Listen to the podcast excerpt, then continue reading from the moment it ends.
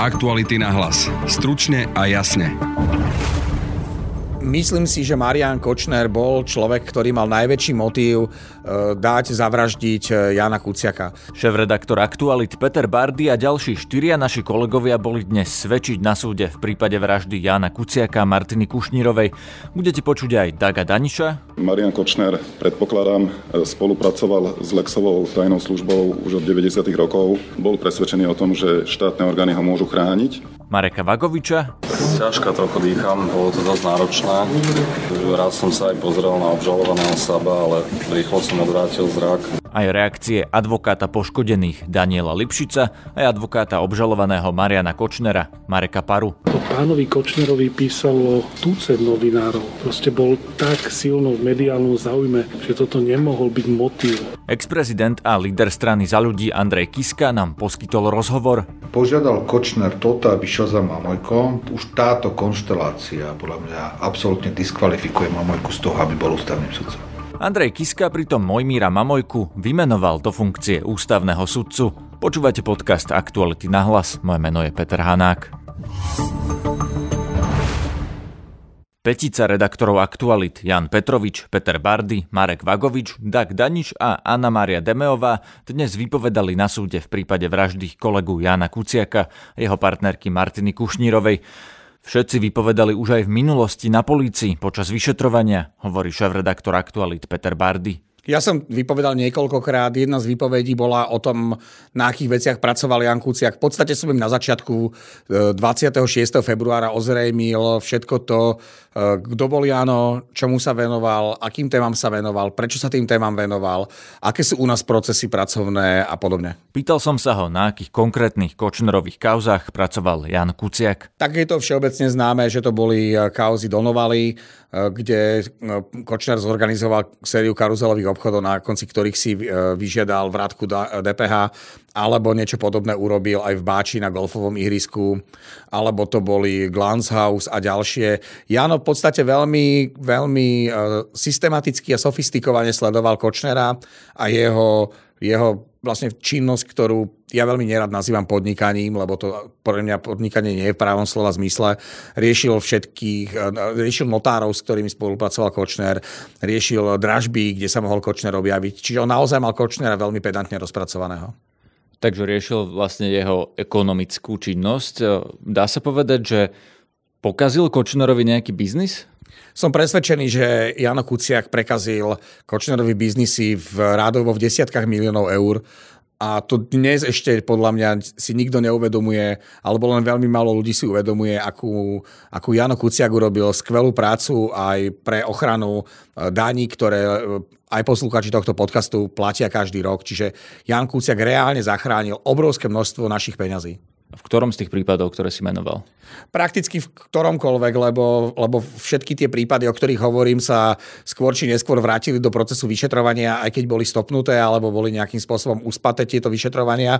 Čiže e, Kočner buď nemusel dostať plnú čiastku toho, čo, čo žiadal, alebo, alebo sa cez, cez to, že napríklad mu boli zadržané alebo zaistené jeho účty, časť tých peňazí, e, pokiaľ bude usvedčený e, z, z daňových podvodov alebo z daňových machinácií, tak sa časť tých peňazí určite vráti späť e, do štátneho rozpočtu. Nehovoriac o množstve iných e, podvodov, ktoré boli rozpracované, či už to bola jeho snaha ovládnuť e, majetok Unifarmy, kde potom ako, bol, potom ako sme to medializovali a potom ako bol Kočner neskôr zadržaný vo veci zmenkovej kauzy, teda zmeniek televízie Markiza a neskôr obvinený aj z prípravy vraždy Jana, Jana Kuciaka, tak súd rozhodol, že sa k tomuto majetku nedostane. Týchto prípadov bolo naozaj niekoľko a a, Jano bol naozaj nesmierne užitočný pre spoločnosť. Nie len pre naše vydavateľstvo a pre aktuality, ale predovšetkým pre všetkých tých ľudí, ktorí riadne platia dane. Takže na základe toho, čo Jano Kuciak odhalil, Polícia začala trestne stíhať Mariana Kočnera a dá sa teda povedať, že bez toho, aby Jano Kuciak písalo Kočnerovi, by možno ten človek ďalej podnikal okrádal štát, okrádal nás na daniach? Som presvedčený o tom, že tvrdá systematická práca Jana Kuciaka, všetky tie jeho odhalenia a hlavne systém, akým to odhalil a všetky tie prepojenia, ktoré zdokumentoval, veľmi výrazným spôsobom pomohli prokurátorom špeciálnej prokuratúry k tomu, aby mohli niektoré veci stíhať, aby, aby niektoré veci vlastne pochopili a aby tie veci pre nich naš, mali zmysel, aby, aby jednoducho vedeli, že čo majú stíhať. Čiže toto sa stalo ešte za Janovho života, pretože Jano zdokumentoval chyby napríklad pri vyšetrovaní vyšetrovaní spomínaných Donovalov, kedy e, vyšetrovanie bolo zastavené, ale Jano našiel chyby u vyšetrovateľov a na základe týchto odhalení, ktoré Jano spravil, e, bolo vyšetrovanie obnovené. Čiže Jano suploval policajné zložky, suploval vyšetrovateľov, bol nesmierne dôležitý a stále je, lebo, lebo keby to nerobil, tak, e, tak by dnes bolo Slovensko inde, ako, ako je dnes. Takže tvoja výpoveď pred policiou aj pred súdom má v podstate to posolstvo, že Marian Kočner mal motív zabiť Jana Kuciaka. Myslím si, že Marian Kočner bol človek, ktorý mal najväčší motív e, dať zavraždiť e, Jana Kuciaka. Myslím si, že ľudí, alebo že Janova práca by časom smerovala k tomu, že by potenciálnych e, možných páchateľov takéhoto niečo ohavného by mohlo byť viac, ale to by bola čistá špekulácia. Z toho, čo dnes vieme a z toho, čo Jano robil a z toho, ako vyzerá dnes lavica obžalovaných v prípade úkladnej vraždy Jana a Martiny, je pre mňa Marian Kočner človekom, ktorý mal motív na to, aby mohol Jana dať zavraždiť. Prichádza do úvahy ešte niekto iný, nie, nie, niekto iný veľký mocný, možno kto má peniaze, kto by mohol mať motiv dať zabiť Jana Kuciaka? Dnes si nemyslím, že toto je téma. Naozaj asi, asi by som počkal na vyšetrovateľov z mojej pozície ani pri, mojom, pri mojich znalostiach dôkazov alebo tých procesov, ktoré sa uskutočnili počas vyšetrovania vraždy. Nemám dostatok dát a informácií na to, aby som mohol povedať, že, že ešte niekto. Marian Kočner je dnes obžalovaným z objednávky vraždy, z toho, že on dal, mal dať dokopy peniaze na to, aby na konci konci eh, vrah, pravdepodobne Miroslav Marček, ktorý sa k tomu priznal, stlačil spúšť a zavraždil Jana Kuciaka a popri tom aj jeho Martinu Kušnírovu. A ona Žužová napríklad raz na polici vypovedala aj na Jaroslava Haščáka, teda ona tvrdila, že údajne on si to objednal. Ako sa pozeráš na túto verziu? Vo všeobecnosti mám problém vo veľkej miere akceptovať pravdivosť výpovede eh, Aleny Žužovej. Pre mňa je to totálne nedôveryhodný človek a myslím si, že prokuratúra, aj, aj súdkynia, aj trestný senát sú natoľko profesionáli a natoľko odborne zdatní, že dokážu čítať, eh, čo pravda je, čo pravda nie je, vedia si, vedeli si veci overiť. Čiže nemyslím si, že, že Žužové výpoveď by sa v plnom rozsahu mala považovať za vierohodnú a na základe toho, čo narozprávala za ten vyše rok e, v vyšetrovacej väzbe, by mali byť odstíhaní nejakí ľudia. Ty si sa s Jaroslavom Maščákom aj stretol, osobne pýtal si sa ho na to, ako na to on reagoval a aký hlavne ty si z toho mal dojem. Veríš Haščákovi, že on za tým nie je, že s tým nemá nič spoločné? Áno, stretol som sa s Jaroslavom Haščakom, hovorili sme aj o tomto, pretože samozrejme hlavne potom, ako sa mesiac pred vraždou objavila tá, tá mesiac pred vraždou, ako napísal e, Kočner Haščakovi tú sms s tým vulgárnym posolstvom a potom, ako sa to prevalilo, že mu to napísal, tak ma to zaujímalo, že, že čo to vlastne malo znamenať.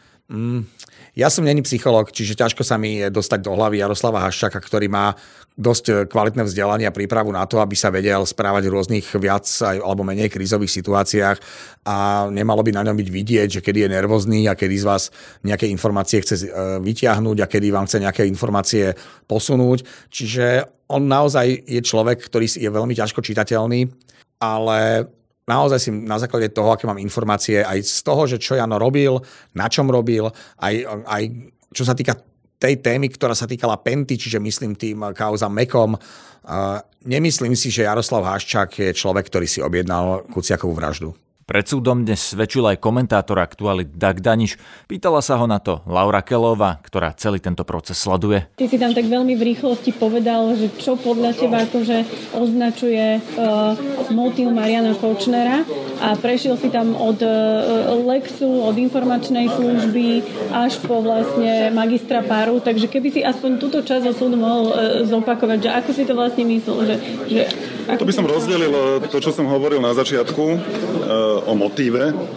To môžem zopakovať. Áno, nešlo len o články Jana Kuciaka, ale aj o jeho prácu. To znamená, uvedem ten príklad so správkyvom konkurznej podstaty Mijavcovou. Jan Kuciak sa zaujímal o prevody pozemkov, ktoré plánoval Marian Kočner vykonať A sám Marian Kočner sa ozval z práve konkurnej podstaty, že to nedokáže dokončiť, pretože o kauzu sa zaujíma Jan Kuciak. Čiže nešlo len o články, ktoré boli publikované, išlo aj o jeho prácu, ktorú, ktorú vykonal priebežne. To všetko mohlo byť motivom na to, aby, Jan Kočner, aby Marian Kočner uvažoval o odstránení Jana Kuciaka. E, podotýkam, že jeho plánom pôvodným bolo zariadiť, aby zmizol. S tým, že telo sa nenájde. Druhou vecou je to, čo som spomínal eh, ohľadom minulosti Mariana Kočnera. To malo dokresliť to, že Marian Kočner, predpokladám, eh, spolupracoval s Lexovou tajnou službou už od 90. rokov, že tá pová spolupráca mohla byť kriminálna. Eh, od istého času Marian Kočner používal spravodajskú ochranu alebo spravodajskú bezpečnosť zaisťovanú príslušníkmi SIS a toto všetko u neho mohlo navodzovať dojem, že môže byť, napriek tomu, že je zločinec chránený štátnymi orgánmi, alebo že môže požívať istú formu beztrestnosti. Ty ako jeden zo sledovaných novinárov máš prístup do spisu. Môžeš v svojom krátkosti povedať, čo si sa tam dozvedel z výpovede Kriaka, teda toho človeka, ktorý mal viesť tú sledovaciu, ten sledovací tým? Kriaka sa vyšetrovateľ pýtal, odkiaľ pozná Mariana Kočnera. Kriak odpovedal, že ho pozná od roku 2005, pretože Mariana Kočnera sledoval Eh, ako príslušník SIS a krátko na to ho už nesledoval, ale zabezpečoval mu spravodajskú bezpečnosť a zabezpečoval stretnutia eh, Mariana Kočnera s vrcholovými predstaviteľmi SIS. Z toho usudzujem, že Marian Kočner prestal byť eh, sledovanou osobou a začal byť spolupracovníkom Lexovej tajnej služby. Takže nie je náhoda, že práve Miroslav Kriak sledoval a bol najatý Petrom Totom na sledovanie To si myslím, že práve že je náhoda, že pozná Mariana Kočnera z tejto e, z, tejto, z tohto príbehu. Ale e, opakujem, dôležité je to, že Marian Kočner od 90. rokov bol presvedčený o tom, že štátne orgány ho môžu chrániť, e, že môže byť beztrestný, napriek tomu, že e, mal mafiánske metódy pri svojom podnikaní a myslím si, že tento pocit mu vydržal až do dnes v podstate. Čo hovoríš na tie výčitky advokáta Páru o tom, že médiá už vopred vlastne vyjadrili a vyslovili ortie nad Marianom Kočnerom? Aj ty si sám povedal, že si Pán Paras, si nespomína na e, február, marec, apríl 2018, keď e, takmer všetci novinári e, sledovali taliansku stopu. Jednoducho médiá sledujú tie informácie, ktoré sú v danej chvíli dostupné, ktoré považujú za relevantné a postoje menia e, priebežne podľa toho, ako sa vyvíja dôkazová situácia. Myslím si, že to obvinenie Mareka Páru, že sme od začiatku zaujatí voči Kočnerovi, e, je neplatné, pretože od začiatku sme sledovali taliansku stopu. Tá sa nepotvrdila, teraz sa potvrdzuje stopa, že objednávateľom vraždy Marian Kočner. Na tejto stope ďalej pracujeme.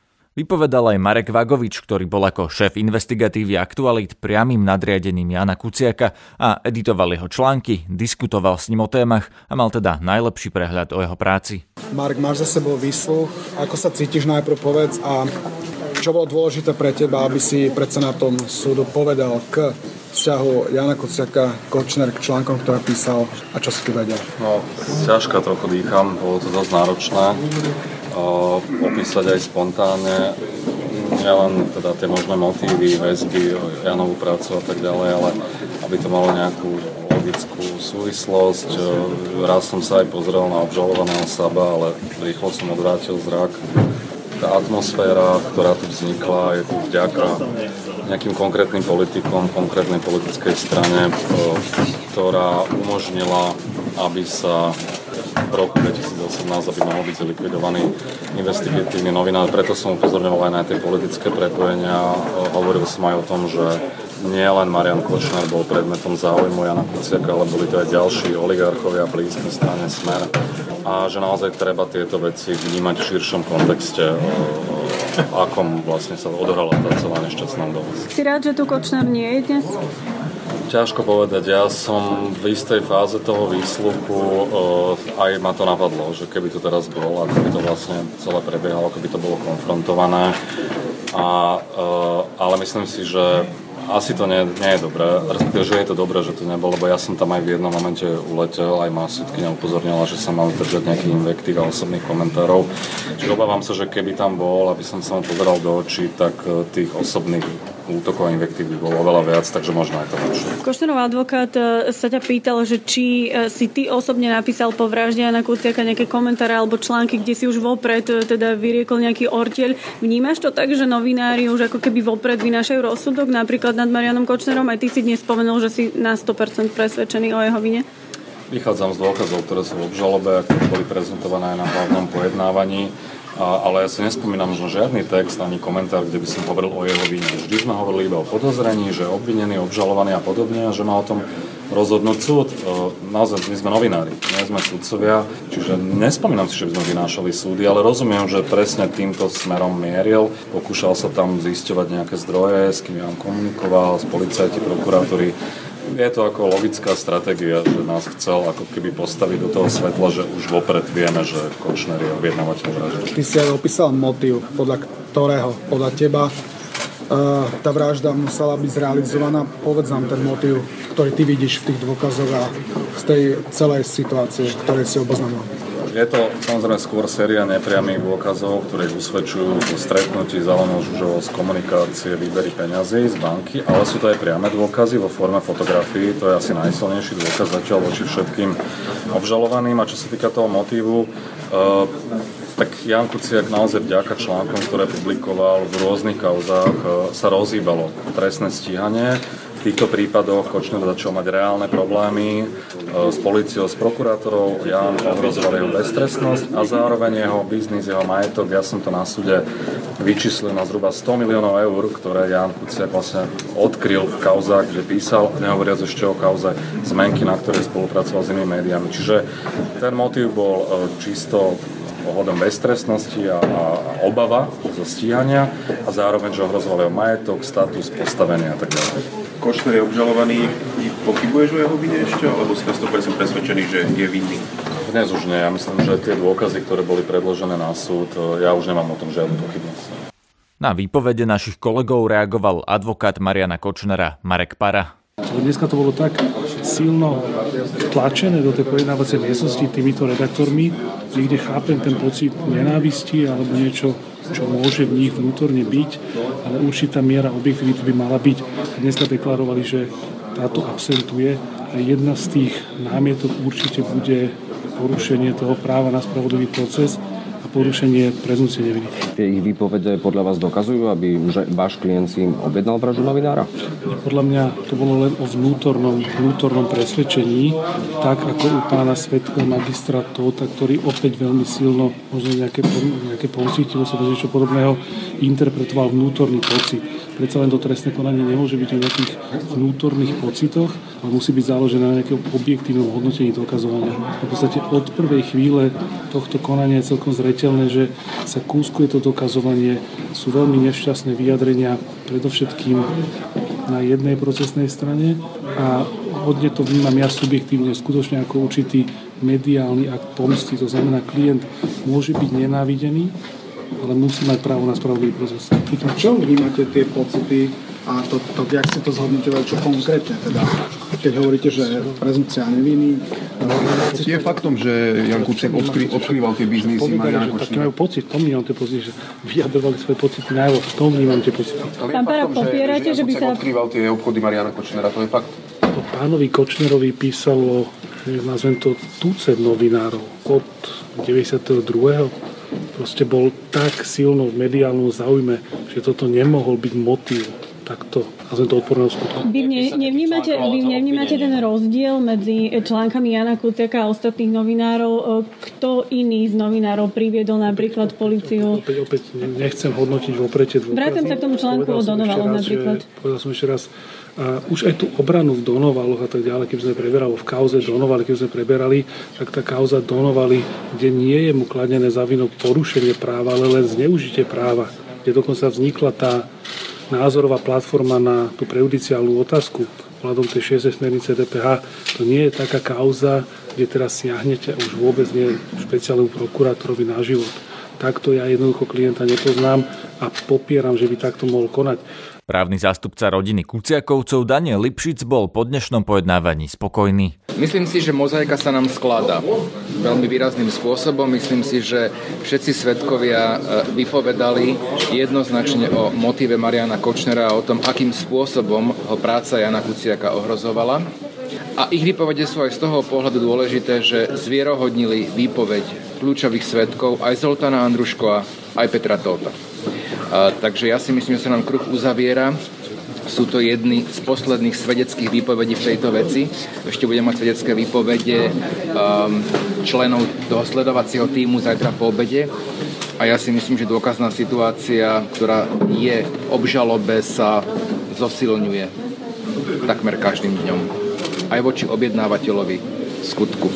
By som sa predsa spýtal ešte k tomu motivu Jednoznačne z tých eh, výpovedí novinárov vychádza, že záujem, záujem teda pána Kočena bolo v tom, aby nejakým spôsobom zvrátil písanie článkov o jeho podnikaní zo strany eh, Jana Kuciaka. Boli jednoznačne výpovede týchto novinárov smerované tak, že to zapadlo do toho, že to je vysvetlilo v podstate ten záujem toho Kočnera na to odstránenie novinára? Zapadlo to a poviem to ešte, som to hovoril aj v pojednávacej miestnosti, že, lebo to je samozrejme, že iná trestná vec, ktorá je v prípravnom konaní v súčasnosti, ale obhajoba najviac pochybňuje Zoltana Andruška, lebo to je korunný svedok. Ale Zoltán Andruško vypovedal ešte v jesene 2018 aj o pláne iných vražd, okrem iného aj o pláne vraždy e, prokurátora Maroša Žilinku. To bol prokurátor, ktorý zvrátil zastavenie stíhania v kauze Donovali. Novinári dnes vypovedali, že práve e, v kauze Donovali analytické podklady Jana Kuciaka viedli alebo boli súčasťou znovu otvorenia jeho trestného stíhania. Zoltán Andruško nikdy nemohol z vlastnej iniciatívy vedieť o mene Maroša Žilinku e, pred rokom a pol. Moje meno mohol poznať, ale Maroša Žilinku myslím si, že určite to meno nemohol poznať. A jediný človek, ktorý, ktorý by mal motív vo vzťahu k prokurátorovi Žilinkovi a vo vzťahu k Janovi Kuciakovi a možno k mojej osobe bol len Marian Kočner. Nikto iný. Proces s obžalovanými z tejto vraždy budeme sledovať aj zajtra. Všetky podrobnosti nájdete na webe Aktuality.sk a pripravujeme pre vás aj ranný podcast Ráno na hlas, ktorý bude o tom, ako toto naše špeciálne denné spravodajstvo z najsledovanejšieho procesu vzniká. Aktuality na hlas. Stručne a jasne. Andrej Kiska zo strany za ľudí ľutuje, že vymenoval Petra Pellegriniho za premiéra a keby poznal obsah trémy, nevymenoval by ho.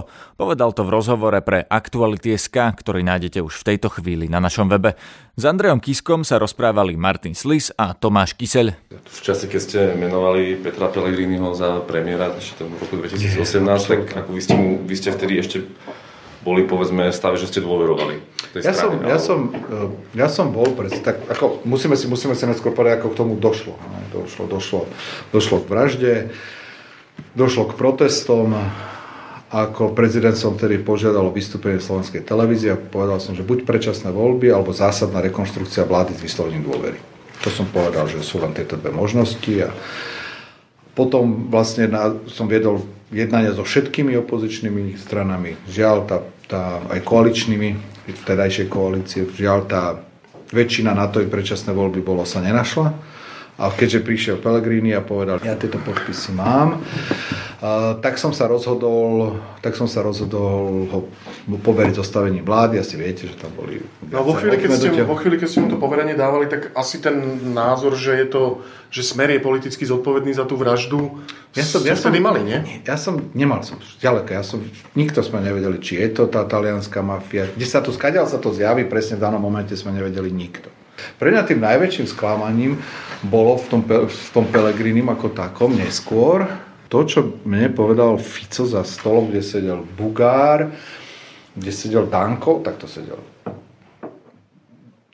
Bugár, Danko, Fico a Fico povedal, ja sa balím z úradu vlády, ale všetko si dávam na sumračnú a celý štát budem riadiť zo sumračnej.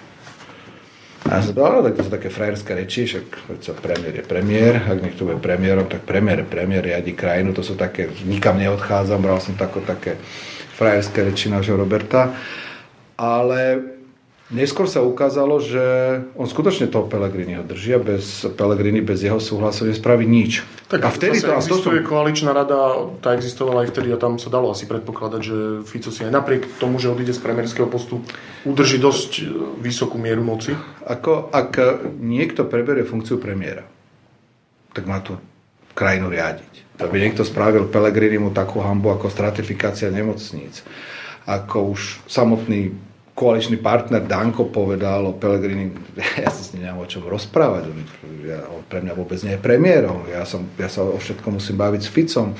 To som pokladal za taký veľký podvod na, aj na mňa ako na prezidentovi, ale aj na celej krajine, lebo ja som bol presvedčený, že ak niekto vchádza do pozície premiéra a niekto mu, niektorá strana ho dáva do tejto pozície, tak to berie s tým, že to bude premiér ako skutočný premiér, nie ako bábka. A žiaľ z Pelegriniho sa ukázala ako bábka.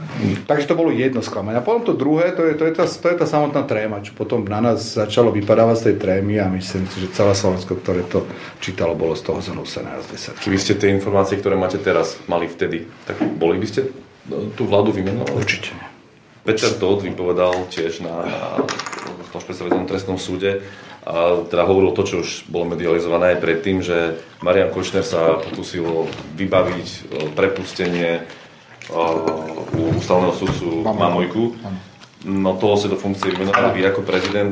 Teraz nemáte so vstupom času pocit, že, že to bola chyba, že to nebolo správne rozhodnutie? Tam nebolo dobré riešenie. Treba si povedať na rovinu, že pri voľbe ústavných sudcov nebolo. Tam neexistovalo dobré riešenie. Vy viete, že ja som, hádam, je veľmi málo oblasti, kde ja som tak zvádzal boj o dobrý ústavný súd, ako bola, že som odmietal Benátska komisia, všetko možné, ústavný súd o mne zasadal a tak ďalej. A na záver, keď aj Benátska komisia povedala, že mám, že by som mal menovať z tých kandidátov, hoci som s nimi zásadne, zásadne nesúhlasil, tak potom to už bola len voľba čím menšieho zla. A voľba čím menšieho zla, tak neviete, čo z toho zla na záver vyšlo, vyjde. A z Mamojku sa ukazuje, že to je veľké zlo a ale mali ste na výber aj iných kandidátov. Áno. Majkovi, že... už, už tedy boli známe nejaké ako, veci. Ve, verte, že tak ako som povedal. Že v čom boli vlastne tí iní, ktorých vy ste vyberali tuším zo skupiny 7, ak si... Jedno horšie ako druhé. No jedno horšie ako druhé. Aj? He, he, tam, tam bolo, hej, Harabinovci, to, no, jež, no, Poligo, he, he. A to, proste, to, to bola voľba čím menšieho zla. A dnes sa ukazuje, že toto jedno z tých menších zel sa ukazuje ako veľkým zlom, ak, ak Kočner bol, eh, ak eh, bol to vybavovať prepust, eh, pozast, prepustenie, to bolo prepustenie, prepustenie, prepustenie z väzby, prepustenie z väzby u ústavného sudcu, to je podľa mňa dôvod na to, aby sám osobne odstúpil. No, ste tiež hovorili o tom, že vlastne e, najlepšou skúškou je teda prax. Áno. Ukázalo sa, že vlastne Mamojka neposlúžil. Zlyhalo neposlúžil, čiže trošku takého diablovho advokáta urobím teraz, že či to vlastne neslúži na očistenie toho jeho pokriveného renome. Ak, ak dal, ak požiadal Kočner toto, aby za Mamojkom, už táto konštelácia podľa mňa absolútne diskvalifikuje Mamojku z toho, aby bol ústavným sudcom. Počúvajte nás aj zajtra. Nájdete nás v troch rôznych kanáloch na Spotify. Náš večerný podcast ako Aktuality na hlas, ranný podcast nájdete pod názvom Ráno na hlas a všetky naše podcasty na jednom mieste pod názvom Podcasty Aktuality.sk.